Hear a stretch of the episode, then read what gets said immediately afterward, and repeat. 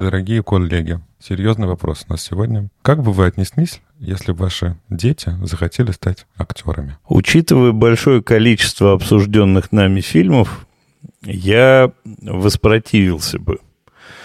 Потому что что вот эта страна приливов, что какая-то там еще перда обсуждалась, где тоже там дети замученные в неволе. Не знаю. Но мне кажется, это каторжный труд абсолютно совершенно выматывающий и наносящий пси- пси- психологическую травму прямо вот с раннего возраста, глубинного. Глубинную травму. Вот. Не с возраста глубинного. Сейчас все наши э, слушатели-шахтеры посмотрели как бы на тебя про тяжелую выматывающую работу. Ну, Я думаю, это основной контингент наших слушателей, шахтеры. нефтяники. Это разные люди.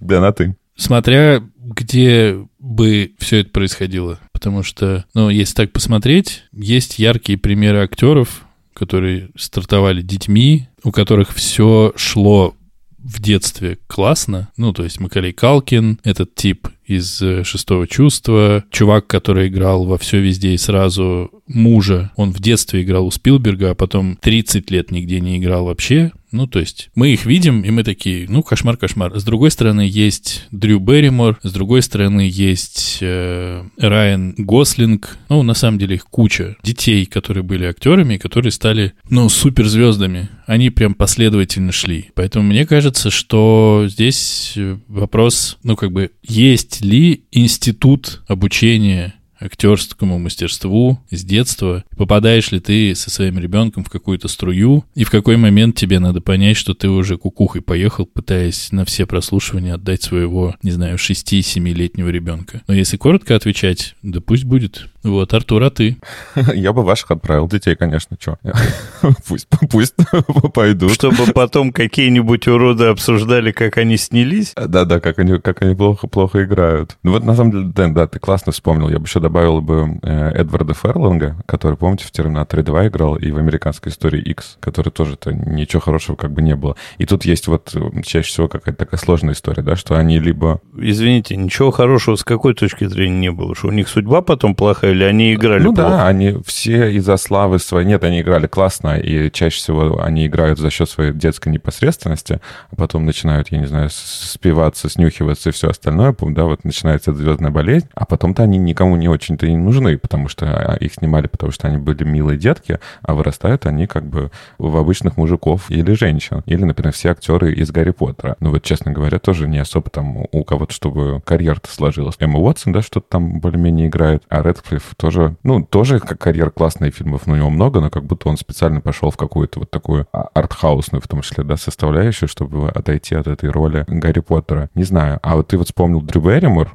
окей, согласен. Про Гослинга я вообще не могу вспомнить сегодня никаких детских ролей. Но еще, конечно, вспоминается наша любимая Кирстен Данст. Я ее забыл просто как зовут. Она, да, вот. А что ты больше кого-то вспомнить тоже не могу. Просто здесь как будто бы разное, разное у них происходило. Райан Гослинг не был суперзвездой в детстве, но есть всяческих целая куча. И Джонни Депп, Леонардо Ди Каприо, они все были в своей тусовке. И Бритни Спирс. Ну вот Бритни Спирс, кстати, как будто в моменте немножко все-таки съехала кукушкой. Со своей подружкой Линдси Лохан. Да-да-да. Но в целом, ну, кстати, Линдси Лохан и эти еще сестры какие-то там были. Да-да, были. Э, Ну, а Олсен. Но они почему играют? Я к тому, что чаще всего, как будто так, если сходу на это смотреть, не было супер э, звездных ролей таких вот, которые на тебя падают, и у тебя есть шанс просто развиваться и расти в актерском мастерстве и как, ну, как человек расти и как актер. И вот мы имеем Райана Гослинга, например, который все же, мне кажется, актер хороший. Ну и кучу других. И я вот еще когда говорю, думаю про детей актеров, думаю про человека, про которого во времена «Один дома» я вообще ничего не знал, потому что не существовало других Калкиных, кроме Макалея. А выяснилось, что есть еще Бакалея. Что есть еще Кори Калкин, да, по-моему? Нет, Киран Калкин, который э, совершенно раздает всем направо и налево четыре сезона наследников. Да-да, он же был в этом, в, в, в доме Сидра. Он был в Правильно, доме Сидра. Сидра, который. Да-да-да. Ну, что это за роль? Ну, в целом. в сравнении с братом это не роль, это типа его не было нигде. А сейчас он абсолютно топ of the топ. Я тут вот задумался, а вы действительно все воспитаны исключительно на западном кино? Я вот вас слушаю, слушаю, и ни одного Ну, Мы русского все имени. помним Кристину Арбакайте в фильме «Чучело». Так, а из э, детских фильмов с детскими актерами, ну там эти приключения электроника, А «Чучело» что, не, не- ну не детские, не под- детские? подростковые уже все-таки. А Мио, мой Мио с Кристианом Бейлом. Пожалуйста, Причем советский здесь? фильм. Детский. Ну, вот гости из будущего опять-таки. Вы вообще Гости из советское буд- кино Кстати, смотрели? с Алисой Селезневой тоже особо-то не сложилась у нее какая-то. В Советском Союзе не, не складывались судьбы, мне кажется, по-другому чуть-чуть, по другим каким-то причинам. Потому что там, ну, если в Голливуде, я так понимаю, ты попадаешь в какую-то струю, ну, и тебя там дальше подхватывают, если ты еще прилагаешь какие-то усилия, то в Советском Союзе, я так понимаю, ты мог быть суперзвездой, но через там год тебя переставали снимать, потому что ну, просто переставали снимать. А мы, а, Андрей, не то что не, не смотрели, мы всегда тебе оставляем как бы поле для высказываний. Поэтому ты можешь заполнять эту лакуну. Я, кстати, недавно смотрел передачу про Бурляева, который играл у Тарковского. И он у Тарковского сыграл, кажется, в двух фильмах. Ну, скажем так, точно в двух. Один из них был «Иваново детство», это был мальчик, который э, был максимально обласкан Тарковским, и, я так понимаю, там какие-то наполовину созависимые абьюзивные отношения отцовско-сыновьи были построены, то есть Бурляеву очень было лестно, что на него обращает внимание сам Тарковский. Этот фильм дал ему старт в карьере, он стал сниматься очень много и очень круто, и очень хотел с Тарковским поработать еще, и когда Тарковский снимал Андрея Рублева, он позвал Бурляева попробоваться на какую-то вот ссаную рольку. То есть человек уже, ну, как бы уже актер от всей души хотел сняться у Тарковского. И он ему говорит, э, типа, Андрей Арсеньевич, ну дай роль-то другую. Тут говорит, тебе вот такая вот подходит. И выясняется потом, что, оказывается, Тарковский был уверен, что Бурляев уже испортился на фоне славы и популярности. Тайными ходами, интригами и всем остальным для него выбрали другую роль. И в этой роли Бурляев как бы усирался, убивался, чтобы вот понравиться Тарковскому. И это вот судьба всего-навсего одного человека, одного взаимодействия с одним режиссером. Жесть. Как будто бы в Советском Союзе гораздо меньше было возможностей. Ну, Ну, то есть, да. вот реально, если ты, типа как на рельсах, да, ты или встал на рельсы, или не встал. Или попал под поезд, да. Или попал под поезд. Ну, были Петров и Васечкин, кстати. Много мы видели фильмов, что с Петровым, что с Васечкиным, кроме танцев на ТНТ потом? Нет. Ну, то есть, была «Красная шапочка», но я не могу сказать, что я толпу фильмов потом с ней посмотрел. С красной шапочкой.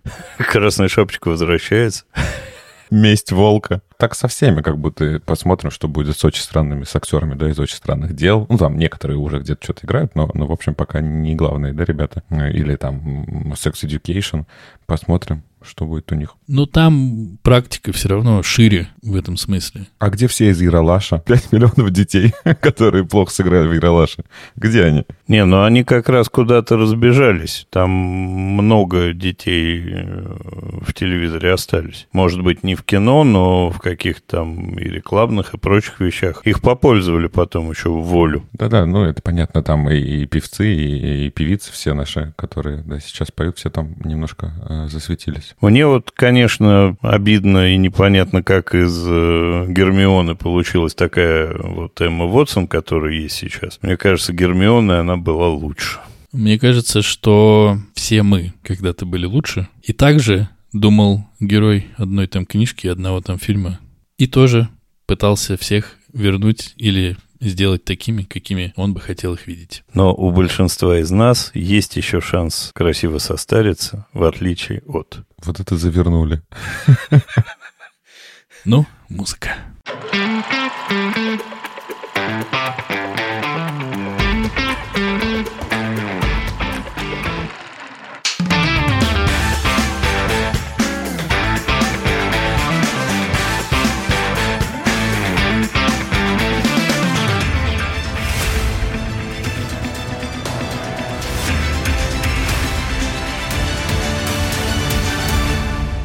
Всем привет! Это подкаст «Экранизировано». Здесь мы обсуждаем книги, которые стали фильмами, и фильмы, которые когда-то были книгами. Каждую неделю один из нас выбирает фильм, который мы будем смотреть, и книгу «Первоисточник», которую нужно прочитать. Кино должны посмотреть все, а книгу должен прочесть выбравший. Но могут и остальные. Очень важно. Обсуждаем мы все и со всеми спойлерами. Меня зовут Денис, и это мое настоящее имя. Меня зовут Андрей, и это мой настоящий нос. Ола, Мияма Артур. Амигос и Амигеса. И это, и это твое настоящее что?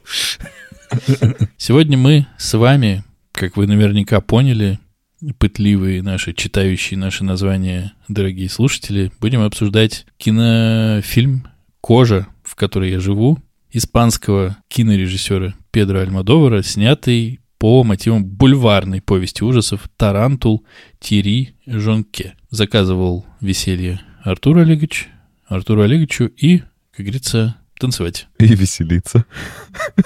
Да, такое веселье. А, это небольшая повесть. А, действие происходит э, в, в Париже и в Парижской области, в предместьях Парижа. Под Парижск. Да.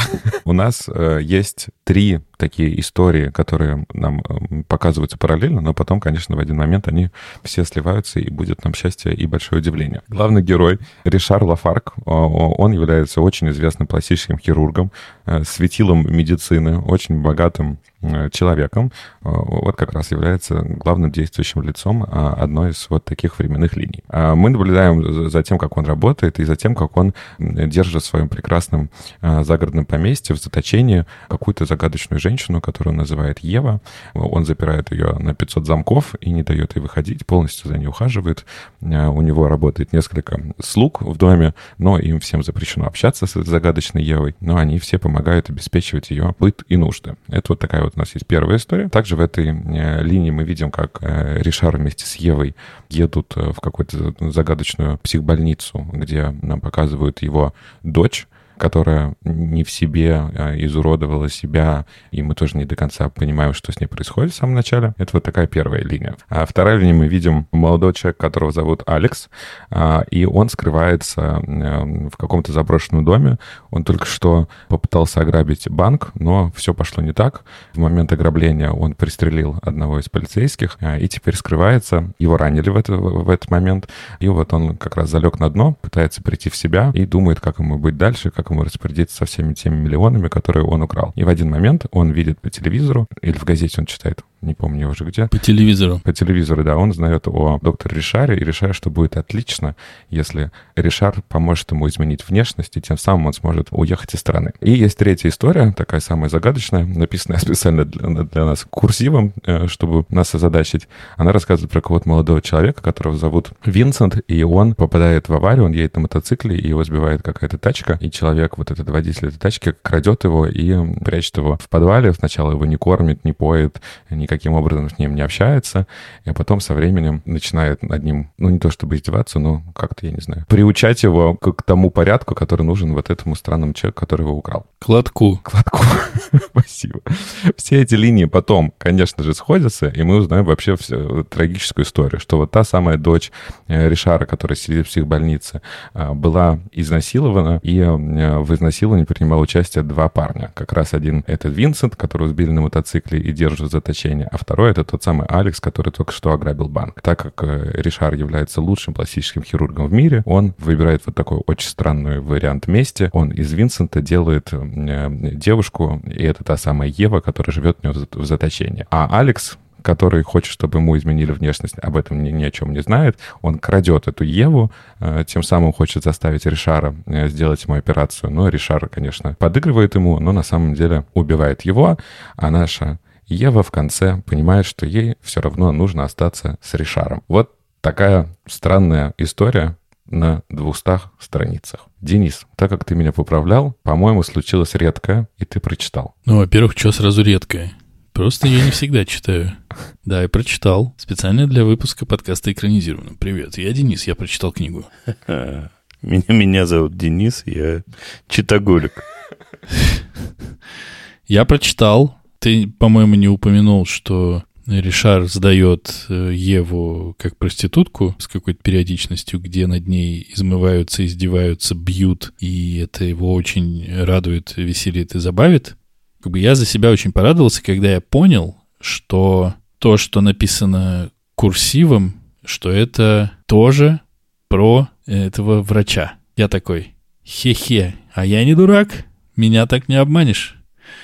А потом я такой дочитываю книжку и такой, а я дурак. Получается, меня так обманешь легко. Что ты имеешь в виду, что это тоже про врача? Я сначала думал, что тот самый таинственный тип на машине, который сбивает Винсон, Винсана, и, наверное, как правильно, он же французы, что он и есть Ришар. Только сейчас не надо ничего говорить. И что Ева с этим Винсаном встретятся в какой-то момент. Но я не думал до определенного момента, что Ева и есть Винс, что это как бы прошлое рассказывается. Я думал, что странно, ну, странная манера изложения мысли, да, курсивом написано, чтобы, типа, обозначить. Но в какой-то момент я сделал так, что? И это, по-моему, опять книжка, которую я дочитывал до 5 утра. Ну, то есть я не мог оторваться. Я даже точно знаю, в, в какой момент ты сказал, да что, там, когда рассказывают про операцию по отрезанию пиписьки, собственно, там становится все понятно предельно. На таблетках, мне кажется, становится понятно. Ну, до того, как письку отрезают, становится понятно. И правда, в какой-то момент я такой, что нахрен? Меня это прямо пробило. И очень странное впечатление, потому что когда я прочитал, я такой, ну это круто, блин. Ну, завернул Тьери. А потом на следующий день я подумал, ну это же какой-то... Ну какой-то... Ну что это? Зачем нахрена, самое главное, и зачем, вот правда, я, ну, у меня не было анализа, меня просто вот... А сколько дней назад ты прочитал? Ну, то есть после этих двух дней у тебя были еще какие-нибудь дни, когда ты думал еще как-нибудь по-другому? Да, были. Я, в общем, усреднился в мнении. Это интересная книжка. И вот мне очень нравится описание, что бульварный как-то... Бульварный хоррор, как-то нам сказали. Бульварная повесть ужасов. Вот что бульварное, вот именно что всемирно известный пластический хирург превратил в женщину-насильника своей дочери. Читайте на шестой странице спин-инфо. такой, вот это я буду читать. Ну, типа, здесь все понятно. Но это жесть. Но в целом жесть. И хорошо написано, я доволен. И заканчивается хорошо, кстати. Я тут допустил ошибку, я прочитал и посмотрел все уже неделю назад. У меня есть ощущение, что я могу уже к этому моменту что-то забывать. Но вообще книга мне понравилась очень, я ее тоже прочитал одним дыханием. История, ну, я думаю, бульварность здесь добавили именно вот из-за того, что ты сказал, очень много вот этих вот... Э, каких-то событийных, каких-то топовых пересечений, что вот два насильника оказались вместе разными дорогами, и вот то все пятое, десятое, но вообще подано шикарно, и действительно это не то, что читается с первой минуты, и не то, с чем ты там сразу разбираешься, что, ну, ок, понятно, он мальчику отрежет мальчиковое и приделает девочковое. Нет, для тебя настолько неочевидно поначалу, что еще очень круто. Спасибо, Артур, мне прям зашло. Меня очень порадовал финал, ну и вообще там вся третья часть книги, скажем так. Вот эта вот вся история о том, как проходят все трансформации из мужчину в женщину, из э, похищенного и унижаемого в любящего. Ну, там, понятно, стокгольмского синдрома напихано там прям со всех сторон наверняка. И как сам врач влюбляется в насильника своей дочери, переделанного им а, в женщину. И вот этот финал, когда Ева принимает решение, что там хер бы с ним, с Алексом надо. Хер, хер как, бы, как бы уже нет. Извините. Не, с Алексом-то был хер, его просто убили. Да нет, хер. Ай, все, а ты шутку испортил мою. И принимает решение остаться э, жить с Ришаром и там основой этому уже появившееся чувство и все остальное. Но это такой интересный ход и очень реальный, как мне кажется. И, скорее всего, так оно могло бы и быть. Тут, наверное, что хочется главное отметить, что, конечно, это та книга, которая как бы очень боится спойлеров. Мы, конечно же, всем все испортили, если кто-то заинтересуется прочитать, уже удовольствия не получит. Слава богу, у нас есть э, в тексте в начале упоминание, что обсуждаем мы все и со всеми спойлерами. Это правда, это правда. Здесь э, самое важное произведение, это, конечно, вот эта главная интрига. И потому что я смотрел фильм, я помнил э, эту главную интригу, поэтому какого-то удивления у меня не было. Я не знаю, если бы я фильм не смотрел, догадался бы я или не догадался, но когда я уже читал со знанием, мне казалось, что это все очень очевидно, буквально с первых каких-то вот этих курсивных глав ты понимаешь, что Винсент — это Ева. Но кроме вот этой главной интриги, там есть еще таких две больших мысли, которые мне понравились. Первая мысль — это, конечно, вот этот образ Тарантула, да, который преследует наших героев во всех вот этих трех линиях, да, есть Тарантул физический, некий паук, которого Алекс кормит у себя там в поместье, Ева, которая представляет, что Ришар э, э, и, соответственно, точно так же, когда мы читаем историю Винсента. Вот это вот как раз как паук, который сплел какую-то вот такую непонятную сеть вокруг себя. Красивый, на мой взгляд, образ, который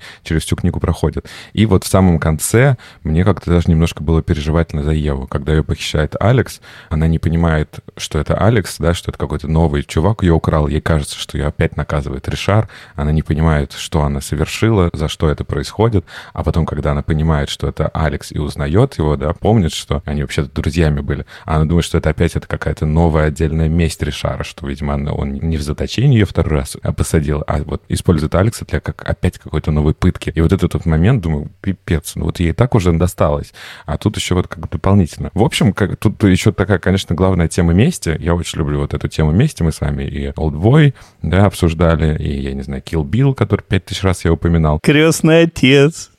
И вот насколько вот эта месть может вообще вот зародить в человеке такую злость, которая просто найдет какой-то невероятный выплеск. Но это ж насколько надо вот повредиться головой, да, чтобы придумать вот такую месть. Не просто там отомстить чем-то, а реально очень долго все это планировать. И вот так вот, я не знаю даже, как это назвать, но извращенно а, отомстить. Вот, поэтому мне, конечно, понравилось, но главной интриги я был э, лишен. Мне кажется, что здесь вопрос э, извращенность мести или неизвращенность мести, но у меня как-то вот не очень душа лежит к насильникам. Мне кажется, они не очень хорошие люди. Абсолютно. Конечно. И, ну, не-не-не, я не, не в смысле, что... А вот Артур считает, что они хорошие, и это слишком...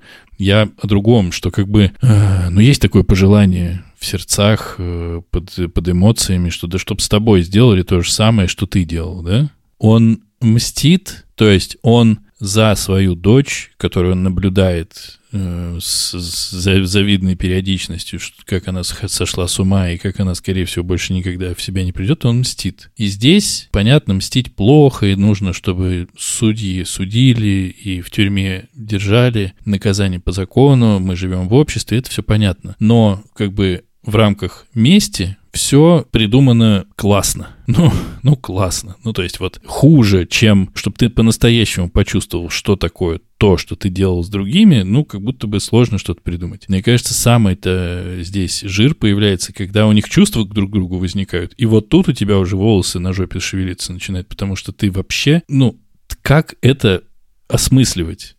Когда у них действительно появляются друг другу чувства. У обоих. Уже не на похоти какой-то, это жуть. Ну да, это, то есть если получается, что первая часть, условно, это у нас какой-то граф Монте-Кристо, да, про, про месть какую-то очень извращенную, изощренную, то вторая часть — это уже как бы Франкенштейн, когда ты просто тупо влюбляешься в создание, которое ты как бы сделал не физически, у тебя дочь там родилась, а ты своими руками сделал вот этот вот, вот это существо, вот этого нового человека. А у, соответственно, Евы слэш Винсента, как Андрей, да, сказал, это, конечно, стокгольмский синдром. А с другой стороны, а как вообще он мог бы начать она могла бы начать какую-то другую жизнь. Вообще фиг его знает. Ну, то есть тут все они, конечно, гады редкостные, и, и все вот, вот должны быть в этой паутине и оставаться, не выходить за их пределы. А вот еще вопрос. Насильник мужчина, которого насильственным образом переделали в женщину, и он органическим образом перестроился,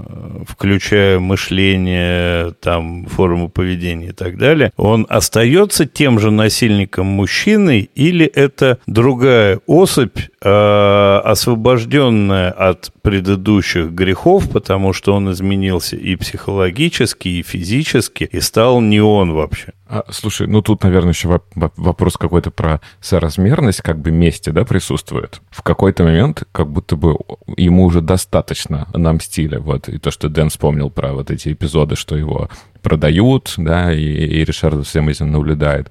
Потом непонятно, что бы еще происходило, но как будто бы я все же верю, что он остался тем же Винсентом, и да, это был, конечно, не добровольный никакой переход, а э, насильственный, но я думаю, что, опять же, так как наше сознание всегда пытается, главное, да, как это сказать, функция мозга, организма — это сохранить жизнь. Ну, наверное, он просто уже перестроился и свыкся с этим. Хотел ли он до этого, думал ли он об этом когда-то? Конечно, вряд ли. Не знаю, ты такие вопросы, Андрей, задаешь. Следующий. Не, но меняется ли разум? Я думаю, что сознание и разум не меняются. Но тут нам сложно сказать. Возможно, тут, да, произойдет какая-то блокировка. Я думаю, что это уже не, не, в, нашей, в, в, не в наших знаниях предполагать. Ну, то есть, вероятно, из э, насильника мужчины вырастили социопатку женщину, которая будет ходить в парк и отрезать э, пиписьки насильникам. Ну, или просто горожанам. Опять же, трудно сказать, но так как мы видим, что Ева выбирает остаться с Ришаром, то вряд ли как раз-таки она будет ходить в парке. То есть, скорее всего, это наоборот похоже то, что случилось с дочерью. Она закроется в себе, и вряд ли она что-то будет уходить и дальше продолжать мстить. Ну, мне так это видится. Мне кажется, вся эта дискуссия говорит о том, что мы как бы должны понять, ну, это как бы яркое доказательство того, что месть, месть ни к чему хорошему не приводит. Она привела к любви, подожди секунду, она привела к любви двух людей, к очень чистому и светлому чувству. У них нормальная перспектива на будущее с трупом Алекса в подвале. Но так-то... Я все сказал. Я знаю, одну девочку из Техаса надо удочерить. И будет прекрасная семья у них.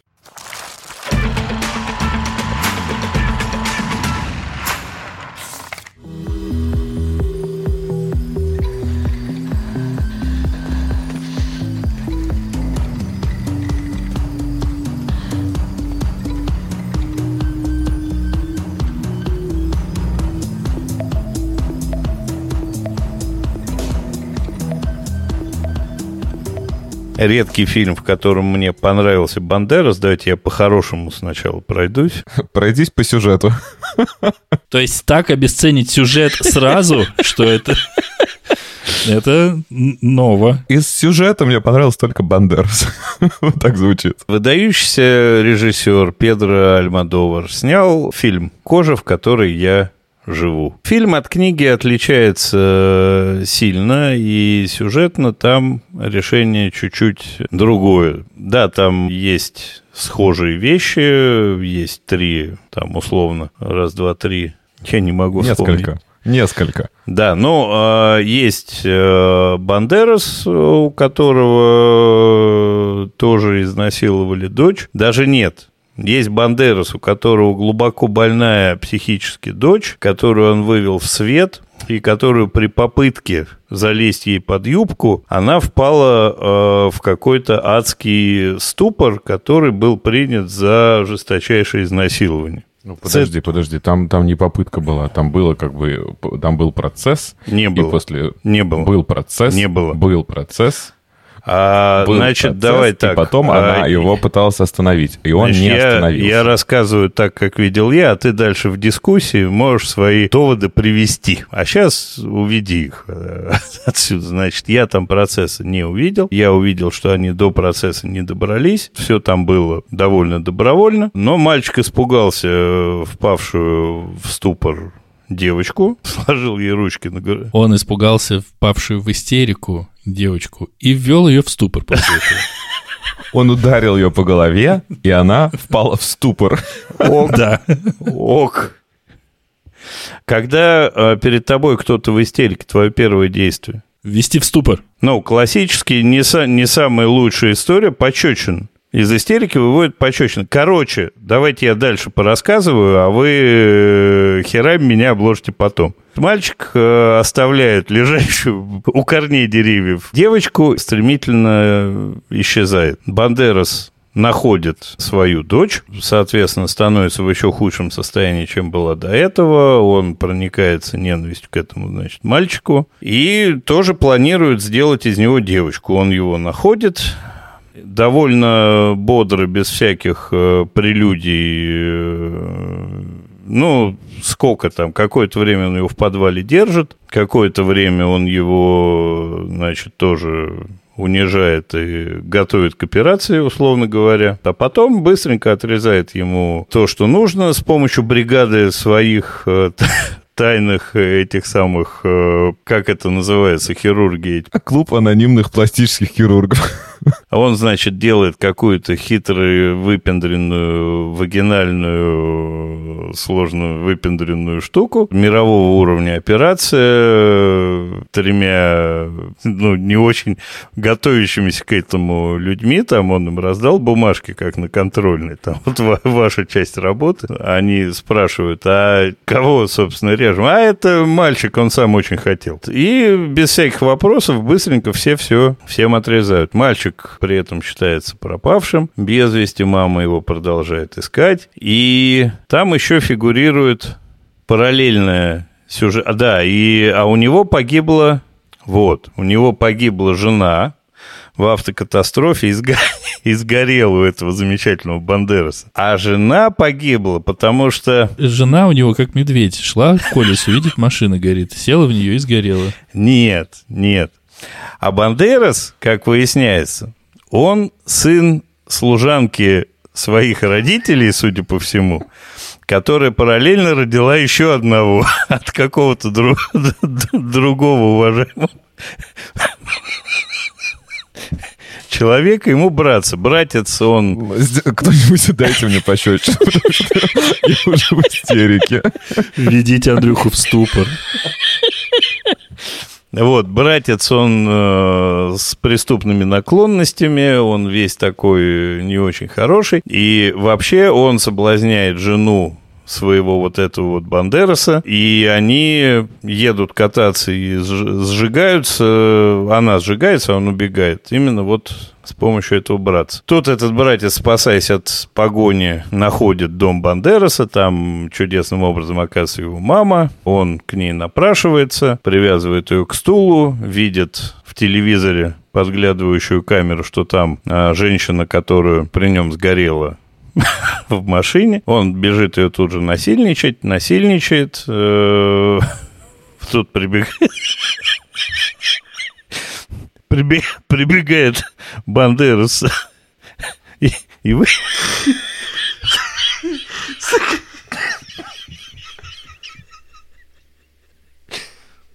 Ой. В раз мы будем, будем смотреть Санта-Барбару. Чтобы Андрей опять нам пересказывал. Короче, Бандерас всех убивает, ну, в смысле, насильника. А окончается все не так, как в книге. Это пусть мои дорогие соведущие э, будут обсуждать и защищать этот, видимо, вариант завершения, который все портит. Что сказать? Так, во-первых, я вот небольшой фанат Альмадовара. У него неплохие есть фильмы, но вот сказать, что я прям дико какие-то люблю, это не так. Вот эта вся дополнительная история, которую сюда положили, про вот эту служанку, у которой двое детей, а на первого отобрали и сделали э, сыном вот этих богатых хозяев, и из него и, вырос Бандерас, и вот этот второй сын, который преступник. Это все, на мой взгляд, немножко усложнило и запутало историю, и непонятно для чего. Наверное, для того, чтобы это все равно была вот такая более такая э, испанская, латиноамериканская, э, что ли, история, как во всех сериалах, которые нам показывали в 90-е по, по телевизору. Мне не, не понравилась эта история. А вот завершение как раз-таки фильма мне откликнулось намного больше. И здесь как, как бы что, что мы главное да, обсудили, что если э, в книге Ева остается с пластическим хирургом, то здесь не так. Она его убивает, убивает вот эту служанку, которая единственная находится с ними в доме, и возвращается в свою семью. И, на мой взгляд, как раз-таки здесь концовка более какая-то жизненная, что ли, более реалистичная. Но я могу слабо поверить вот как раз-таки, что Ева такая, думаю, ну ладно, буду женщиной. Здесь, кстати, ее зовут Вера, и, и все и происходит в Испании, мы еще забыли сказать. ну, это мелочи уже, какая разница. Здесь я верю в это больше, то есть вряд ли Вера может привыкнуть к тому, что теперь вот он был мужчиной, стал женщиной. Это вообще не происходило по своей воле. Да, нам там показали, что у него были какие-то, может быть, наклонности, и там были какие-то шутки про то, что он платье может померить женское, вот, но это какие-то такие вскользь были моменты. И тут мне как раз-таки вот это понятно, что единственное, куда он может вернуться, это в свою семью. А семья — это то место, которое может принять тебя любым, простить тебя, всегда тебя поймет, и, и как будто поэтому э, э, эта концовка кажется более логичной. Если еще сказать про фильмы, то тут хочется сказать про музыку. Музыка какая-то просто поразительная. Я не знаю ни, ни этого композитора, ни какой конкретной мелодии, но музыка очень-очень крутая. И дом, как всегда, собираем э, рейтинг прекрасных домов из, фильм, из фильмов, вот этот дом, конечно, стоит того, чтобы его увидеть. Огромный, красивый, с современным искусством. Какое у него красивое вот это э, операционное, да, стеклянное в каком-то винном погребе. Но еще что тоже меня улыбнуло, что у него есть несколько операционных в доме, и на одной из них прям написано «операционная». Вот так, мне кажется, секретные вот эти вот врачи подпольные, так они и делают в доме. Делают большую надпись, чтобы потом при обыске было легко обнаружить. Фильм мне понравился, но не то, чтобы я в восторге. У него написано операционная, потому что это клиника. Это не частный дом только лишь. Это клиника, и об этом говорится в конце, когда к нему приходит его кореш, анонимный пластический хирург, который хочет в этой клинике работать.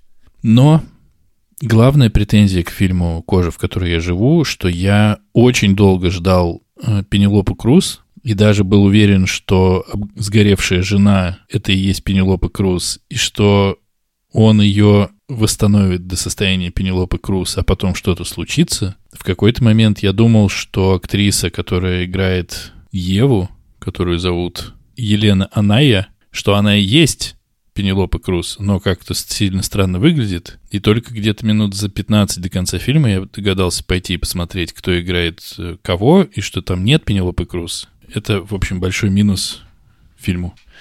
По-моему, когда мы говорили о том, что нам нужно будет смотреть это кино, я сказал, да, там играет этот самый и Пенелопа Круз. А этот самый там играет, а Пенелопа Круз не играет. Я фильм смотрел дважды. Первый раз я его смотрел, когда он вышел. Запомнилась мне беготня по какому-то... Какая-то театрализованная беготня, люди в трико, и вот это все. И я совершенно не помнил, в чем там дело, что меня очень порадовало, когда я читал повесть. Потому что никаких, никаких догадок, в чем история, у меня не было. Потрясающая способность моей памяти. Короче говоря, очень красивая эта актриса, очень красивая. Она какая-то, ну, у нее такие глаза, у нее какие-то, у нее какая-то такая форма лица и вообще, ну вот, выразительнейший какой-то взгляд. Очень классно местами выглядит Антонио Бандерас. По-моему, достаточно так себе сценарий. По итогу мне фильм скорее не понравился, потому что он какой-то вот вот какой-то он притянутый. Не очень понятно, главное, зачем было все это городить. И этот э, сын, который пришел в костюме тигра, и вот он тут же кидается насиловать Веру, потому что ты похожа, я, о, я же тебя сжег, я же оставить, оставил тебя гореть. Вроде бы все рассказывает, должно рассказывать одну историю, но это как будто что-то уронили, ну, типа яйцо. Оно разлетелось, оно вроде тоже яйцо, оно такое... В общем, это как-то не цельно и не классно. И дальше, когда мы показываем Точнее, он показывает, что она записывает каждый день, который она там пробыла, да, на стене. Когда она узнает дату, она записывает каждый день. Все вот это происходит, она учится что-то лепить на каких-то головах манекенов. Это все, кстати, очень красиво. Красиво снято, вопросов нет. Но развращенной книжкой я больше поверил бы тоже в то, что ее сломали, как сломали Винсана в книге. А, кстати, я про книгу, если мы так мало поговорили про книгу, что стоит еще сказать. Там же очень круто показан процесс слома, потому что его сразу, вот если на, на эпизоды делить все это заключение, его сразу бьют как бы доской по затылку так, что у него и глаза, и зубы вылетают. И вот он в таком состоянии валяется один брошенный в темноте, где ничего не видно. И над ним работает просто маньяк. Это методичный поход к полному перемалыванию человека. Ну, собственно, приводящий к тому, чем заканчивается книга. А здесь вагинопластика. И все. Ну, типа, и все. Ну, это, это просто продолжающаяся, достаточно бессмысленная, односторонняя какая-то экзекуция, тупая. Зачем делать из него свою жену? В чем здесь какая-то глубина? Ну, типа, ну почему? Ну, типа, у меня сгорела жена, поэтому я найду насильника своей дочери и сделаю из него себе жену. В чем прикол? Вот я с тобой э, соглашусь практически во всем. У меня основная претензия к фильму в том, что получилось очень ну, вы меня опять за эти слова будете ругать. Очень получилась плоская история. Фу, есть... Андрей, фу, фу, фу, фу, фу, да. плохой, плохой, Андрей, плохой. Фу, Андрей. Нельзя, нельзя. Так, кто это сделал?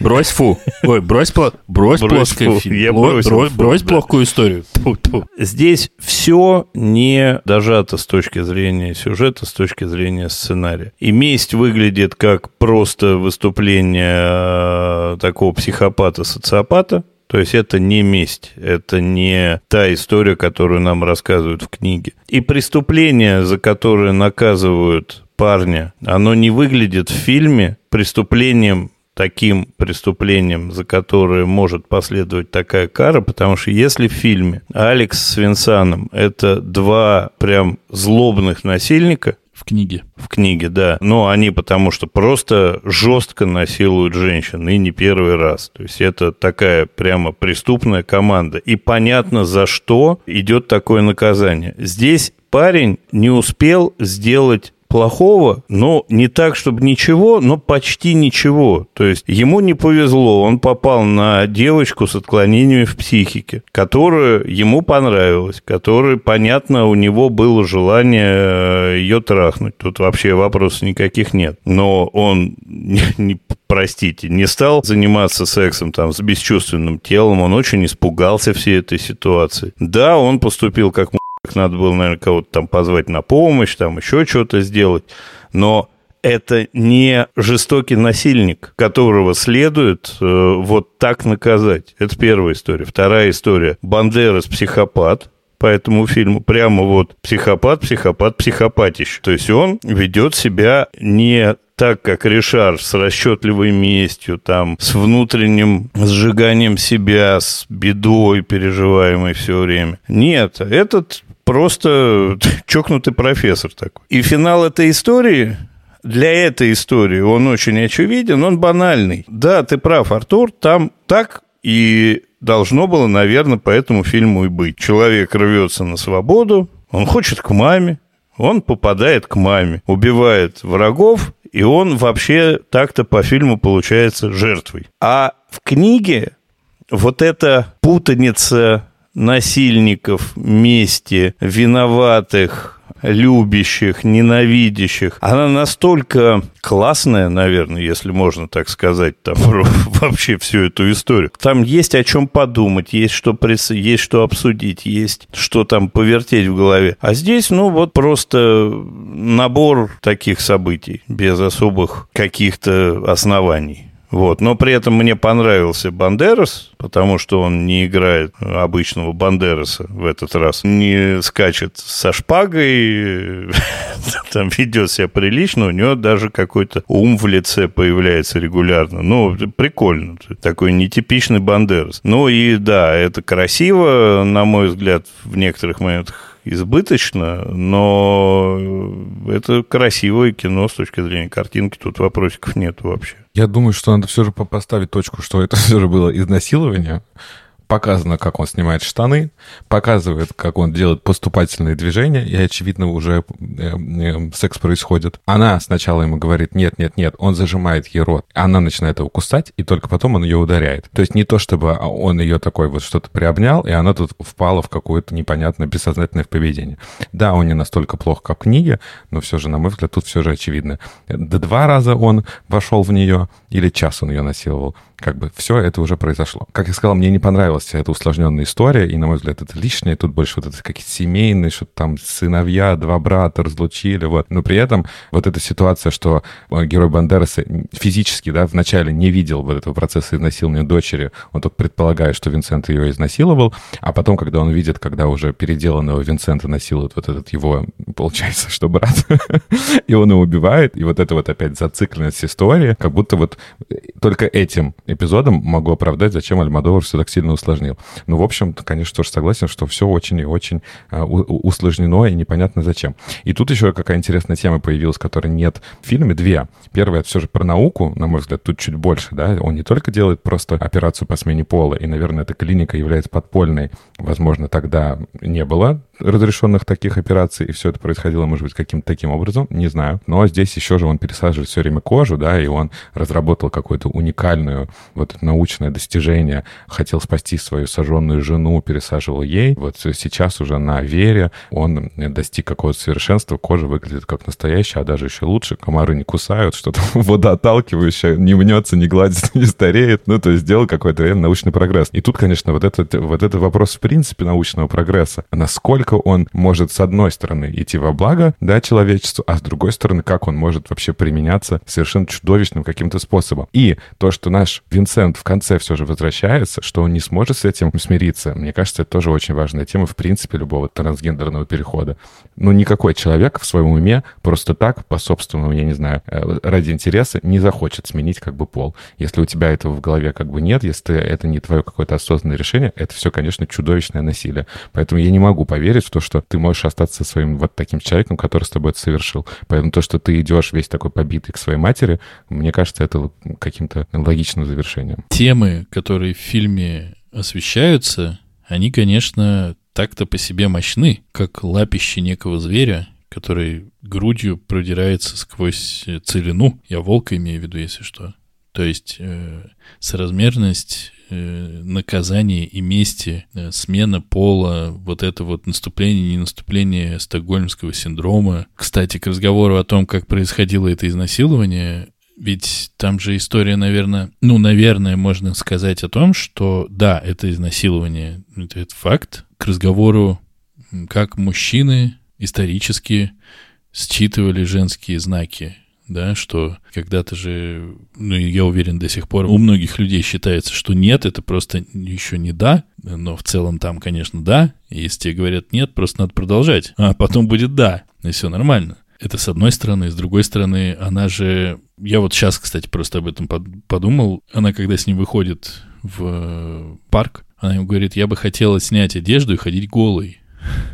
А ведь это разговор про то, ну, то есть у нее же была эта э, непереносимость одежды, которая касается тела, до того, как она пошла на эту тусовку. Ну, то есть она действительно съехала кукухой по поводу своей мамы, и вот это все прогрессивно продолжалось. И он считал это неверно.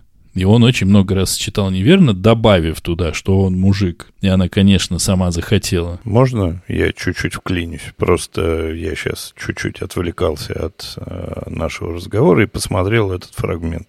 По согласию начался секс, он начался по согласию, и после там четвертой, пятой фрикции было заявлено «нет». Вот от момента этого «нета» до впадания в истерику и ступор в фильме проходит там 10 секунд. Да, на каждый вот такой «нет» нужно реагировать моментально, это вот как стоп-слово, как все остальное. У меня здесь нет вопросов никаких. Но акт начинается по взаимному согласию, а не протестуют, она отвечает на поцелуи, у них пошел процесс. Она не протестует, когда он снимает ей трусы. Она, ну, не, не то, что получает от этого, она не получает удовольствия от э, секса, потому что она не получает удовольствия от секса потому что, ну, по каким-то причинам неважно. Нет, она говорит в процессе. И он здесь должен был остановиться. Безусловно, это не обсуждается. Но это не изнасилование в том виде, в котором имеется в виду, что женщина говорит, нет, я не хочу, даже там не трогай меня, условно говоря, он преодолевает. Вы понимаете, о чем я хочу сказать? Это не про оправдание насилия, а про несоразмерность. То есть молодой пацан уже занимается любовью по согласию, уже все нормально. Женщина ему оказывает знаки внимания. Она скинула туфельки, она присела, она целуется, она дает трогать грудь, там, снять трусы, войти, все. И говорит нет. Да, он не остановился. Да, закрыл рот. Да, дал подчечину. Да, мерзавец. Убежал, не сказал никому ничего. Но это не то же самое, как насилие в книге. Две разных истории. Да никто тебя не пытается переубедить, что это то же самое. Юридически, я так понимаю, что это все равно считается изнасилованием. Все. Какой он внутри, насколько он больший подлец, но нам здесь показывают, что он вообще-то хороший парень.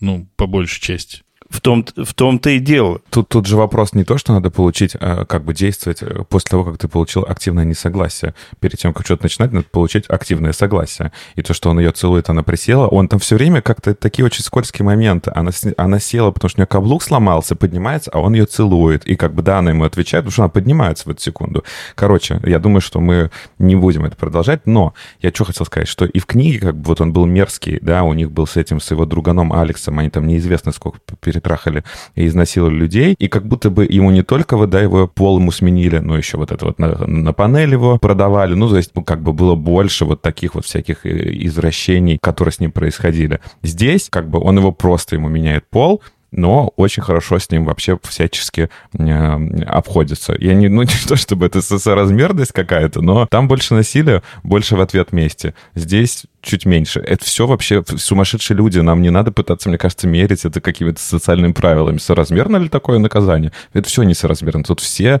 сумасшедшие. Ну, я не говорил про что оно соразмерное. Я говорил о том, что оно несоразмерное, и что это история про несоразмерность. Ну, так Артур говорит, что вообще не нужно заниматься нам с тобой соразмерностью. Убери со стола свою соразмерность. Короче, вы меня вдвоем перебили. Спасибо вам большое. Прости. По очереди причем. Не получив моего активного согласия, кстати, на перебивание. Это сильно много говорит о том, как все когда-либо происходило по-разному. Потому что понятное дело, что 200 лет назад, 300 лет там э, в определенных обстоятельствах для кого-то считается, что если ты ее стукнул по затылку хорошо, и она не пришла в себя во время секса, значит, это и не изнасилование, а все хорошо было. Ну, типа. И здесь столкновение вот этого вот отношения, здесь столкновение мужского и женского. Короче, я просто говорил о том, что очень много всего он туда запихал, Педро Альмадовар. А кино получилось такое себе.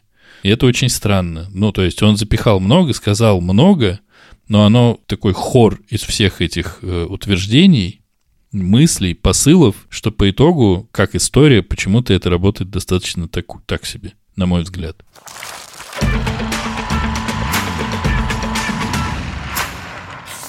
Книгу э, я рекомендую. Это небольшая повесть, э, быстро читается, но это все же такая как бы классная билетристика. К сожалению, мы вам уже все испортили впечатление. Вот читать надо, конечно, без спойлеров. Фильм, он избыточен, но все у Педро Альмадовара избыточно. Я считаю, что вся эта линия про детей, жену лишняя, но это право режиссера. Педро Альмадовар все время прорабатывает вот эту тему матери и детей, наверное, и сюда он поэтому я добавил. Фильм стоит посмотреть, но это не шедевр. Книжку читайте, кайфанете от того, как это сделано, а не от того, что там происходит, на всякий случай. Наверняка большинство людей, которые слушают наш подкаст, все обмазаны Альмадоваром с ног до головы и смотрели все его фильмы, и, может быть, только «Кожу, в которой я живу» они не смотрели или смотрели давно. Я смотрел единственный фильм у Альмадовара. Наверное, стоит мне подумать, какой надо посмотреть такой, чтобы я прям кайфанул, если это возможно. Так что, короче,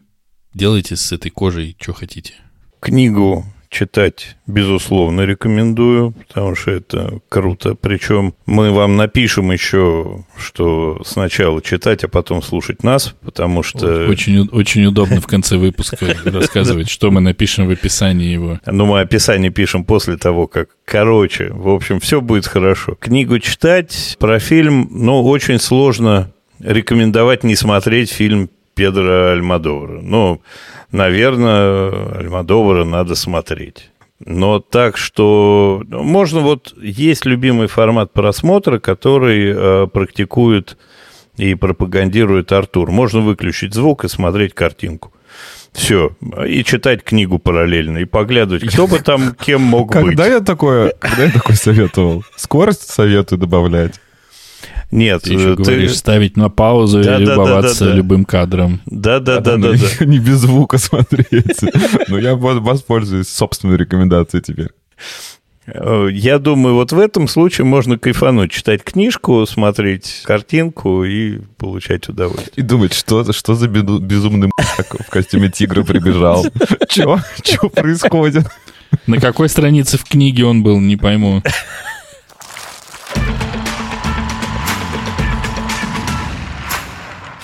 Так как я обещал не насиловать наших слушателей, ха-ха, в тему, да, сложными вещами хотя бы один раз, мы будем смотреть фильм «Я легенда» по книге Ричарда Мэттисона, а режиссер Фрэнсис Лоуренс. Фильм 2007 года. Брависсимо, нахрен. Ура. Напоминаю вам, что у нас Существует платный контент, который вы можете слушать, пожертвовав невеликие деньги трем замечательным соведущим. Делать это можно на Бусти. Три тарифа. Один тариф э, самый маленький, другой побольше, и третий самый большой и крутой. Выбирайте, слушайте и не говорите, что не слышали. А наш основной подкаст можно слушать на любой удобной подкаст-платформе. Находите нас на Apple подкастах, ставьте 5 звезд, пишите комментарии, подписывайтесь на нас в Яндекс Музыке, ставьте сердечко. Нас также можно слушать э, в нашем канале в YouTube и приходите к нам в наши группы в Инстаграме и в Телеграме, где мы обсуждаем много всего интересного. Обратите внимание, что кажется, если написать в кинопоиске Педро, то сначала он нам покажет Паскаля. Давайте задумаемся, а не превратился ли Педро Альмадовар Педро Паскаля. А узнаем мы это в новой короткометражке Педро Альмадовара с Педро Паскалем, которая только что прошла в Каннах. Педро с Педро. Пока. Всем пока.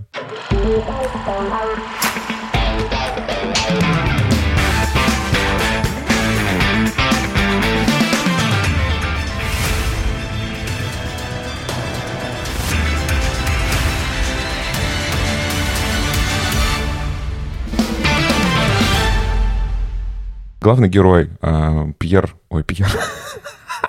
Пьер Ришар.